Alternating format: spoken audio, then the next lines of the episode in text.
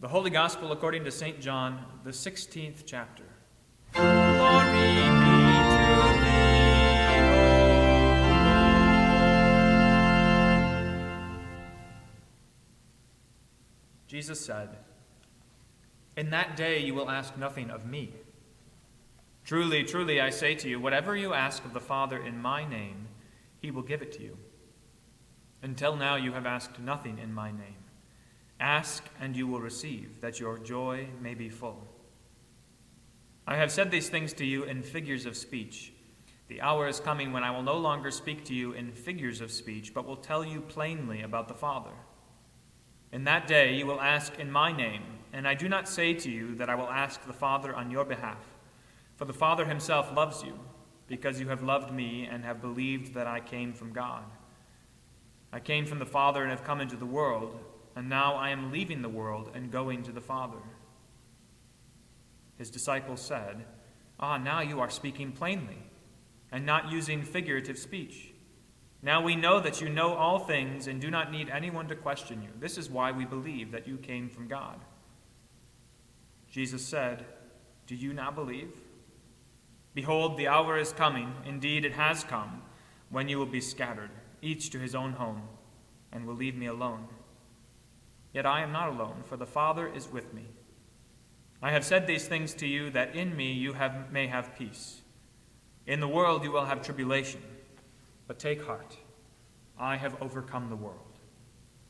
This is the gospel of the Lord. Praise be to thee, O Christ.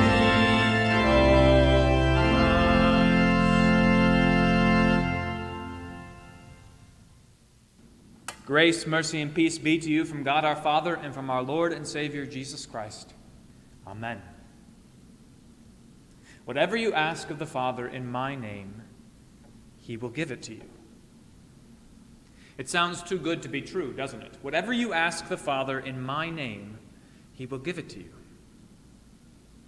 Why does it sound too good to be true? Why does it seem like Jesus must be exaggerating or speaking figuratively? Perhaps it's because you can imagine easily asking for something and not receiving it. Whatever you ask of the Father in my name, he will give it to you. You know that God is not a genie in a bottle. And so it's easy to think that he doesn't really mean what he says here. God's not a genie in a bottle, and so you know that you know that instinctively. What does a genie say? He says, "Your wish is my command." A genie has no will of its own. It is completely controlled by your words. It must do what you say. It's more like a vending machine than a person. That's not God. And you know that. You know that God is not a genie in a bottle or a vending machine. So why would Jesus say that whatever you ask of his Father in his name, he will give it to you? It can't be true, can it? And if it's not true, doesn't this whole thing just become one big joke? Prayer is one of the things that atheists love to attack most. To the atheist, prayer is completely wasted breath, empty hope. And statements like this from Jesus just go to show how unreliable the Bible is, how unreasonable religion is, because it simply cannot be true. We ask for things all the time and do not receive them. But then again, Jesus and God, his Father, are not genies. They're not a vending machine.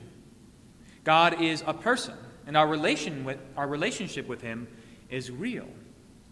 And so that should be our starting place for understanding what Jesus means. So try this instead. Think about the relationship between a child and his father. A son asks for things all the time. Can we go fishing today? Can I have a glass of milk? Can you read this book to me? Can you help me build a spaceship? Now, a son could ask for anything, and sometimes it seems like he does. But we should be a bit more precise about this, because there are some different categories of things he might ask for. Take, for instance, asking for a glass of milk. Every time he asks for a glass of milk at dinner, He gets one. And so he always asks confidently. He knows what the answer will be. He's sure that he will receive what he's asked for, that his Father wants to give him, that his Father is glad when he asks. But some requests are different. Sometimes when he asks if we can go fishing, the answer is no. But that doesn't keep him from asking, because sometimes the answer is yes. And so he asks hopefully. He's disappointed and doesn't understand why the answer is sometimes no. But if his Father is trustworthy and their relationship is undergirded by love, then the Son accepts the answer, even if it's a no. It doesn't keep him from asking again or from asking for anything else. Now, when the Son asks for help building a spaceship, he learns something about his Father. He learns that there are some things his Father cannot do. He cannot launch you into space. He cannot build a robot. He can't guarantee that you'll catch fish when you go fishing.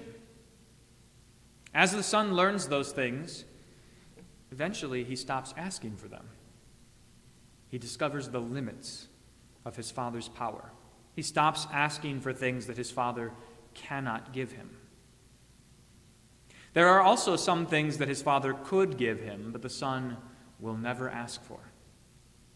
He knows that his Father won't give them to him because he knows the will of his Father. He knows that his Father won't give him wicked or dangerous or destructive things. He knows that his Father won't give him permission to do something sinful or harmful or godless, and so he never asks. And in not asking, his will is shaped by his Father's will. As the Son grows, he learns to love the things his Father loves and to hate the things his Father hates. That may be good or bad for a son with a human father. Human fathers are imperfect. They don't always love what is good and hate what is evil. And so to be shaped by his Father's will could be good or bad, depending on the father. In any case, I want you to see how a son asks in all these different ways, these four different ways.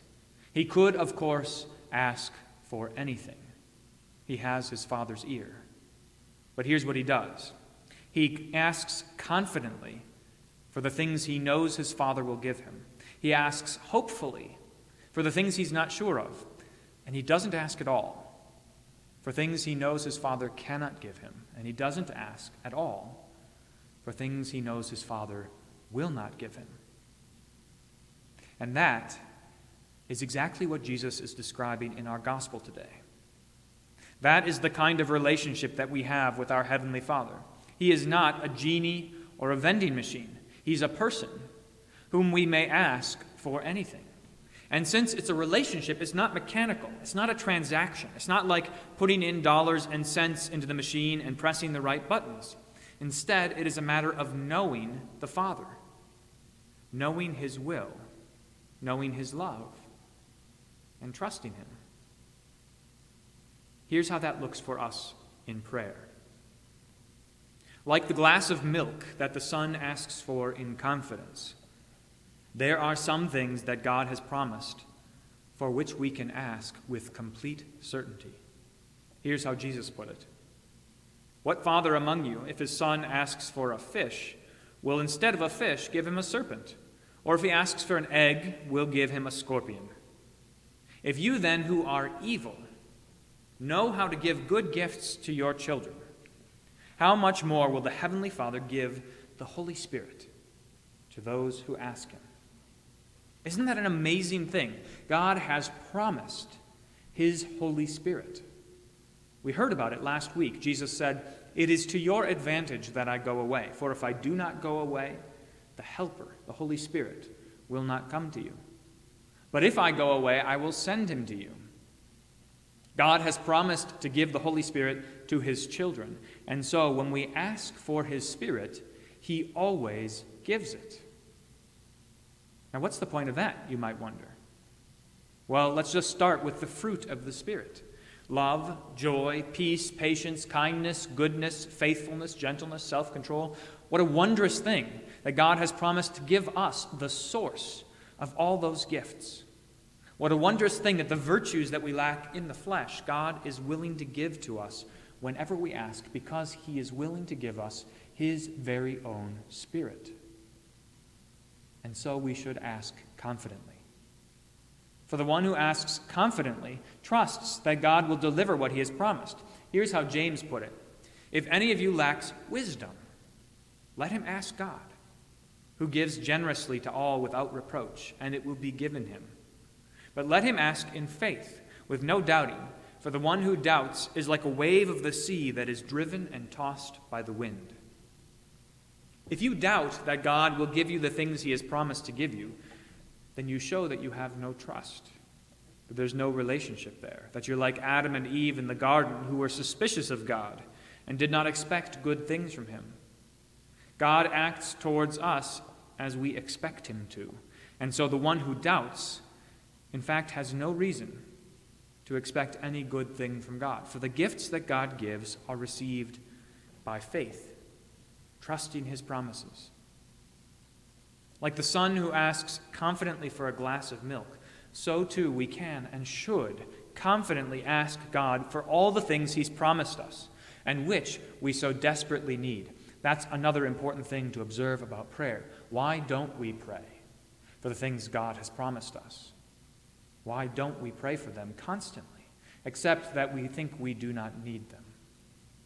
Let us repent and take to heart the gifts that God has promised to give us, his Holy Spirit, wisdom, forgiveness, life and salvation, a new life in Christ, a new heart, a clean heart, the will to follow his law and to walk according to God's will. Let us pray constantly for those things. There are many things also that we would like, that we think would be good, but God has not promised them. Like the son who asks if we can go fishing, there are many things for which we have no promise, and so we ask hopefully. Health, stability, safety, freedom, happiness, comfort. God has promised none of those things. And yet they may be very good things, and so we should ask for them. But knowing that God has not promised them, and that they may in fact not be good for us, we pray for them in Christ by concluding, "Thy will be done and not mine." That's what it means to pray in Jesus' name.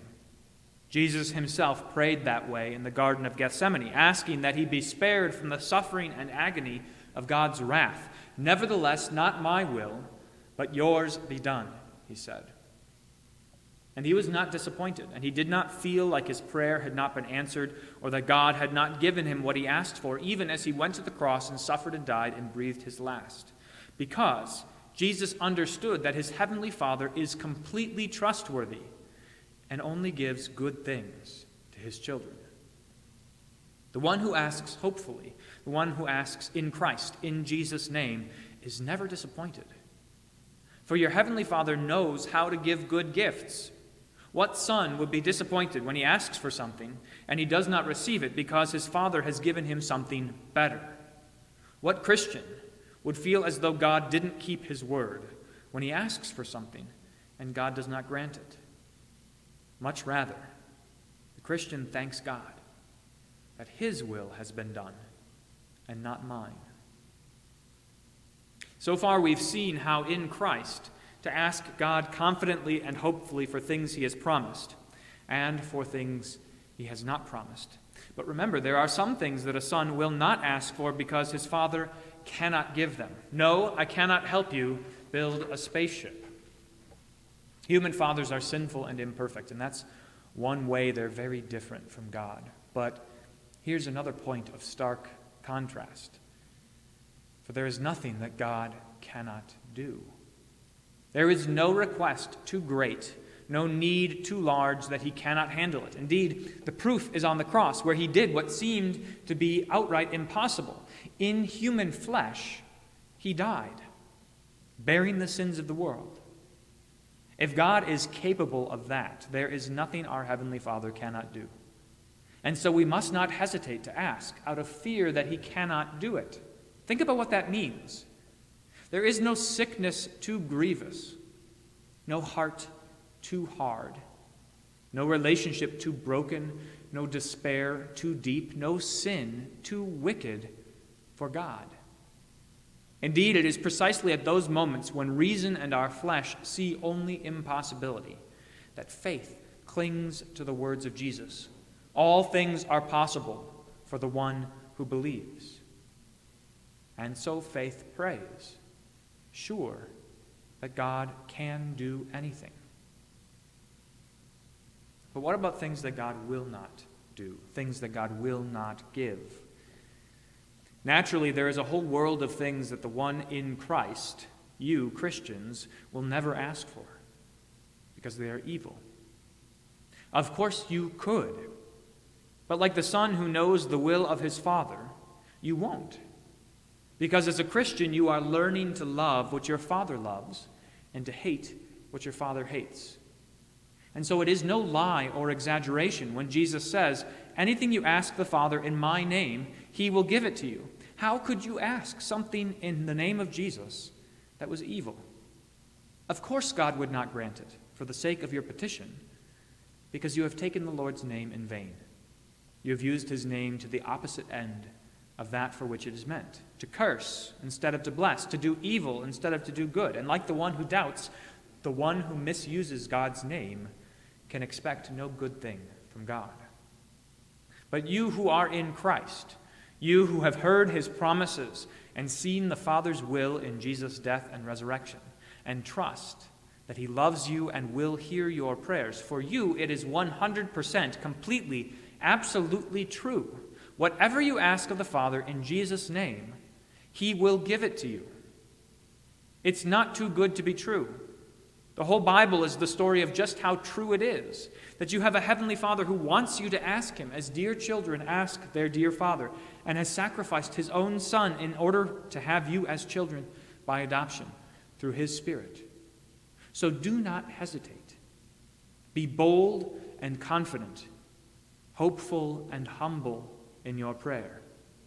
Practice, exercise yourself in prayer. Form habits of prayer and pray without ceasing. Whenever you see need, pray. Whenever you feel compassion, pray. Whenever you receive good things, pray. Pray for those who cannot pray. Pray for those who do not have access to the Father by faith. Pray for those who do not know what they should pray for. Pray without ceasing. Ask, and you will receive, that your joy may be full. May the peace of God, which passes all understanding, guard and keep your hearts and minds in Christ Jesus. Amen.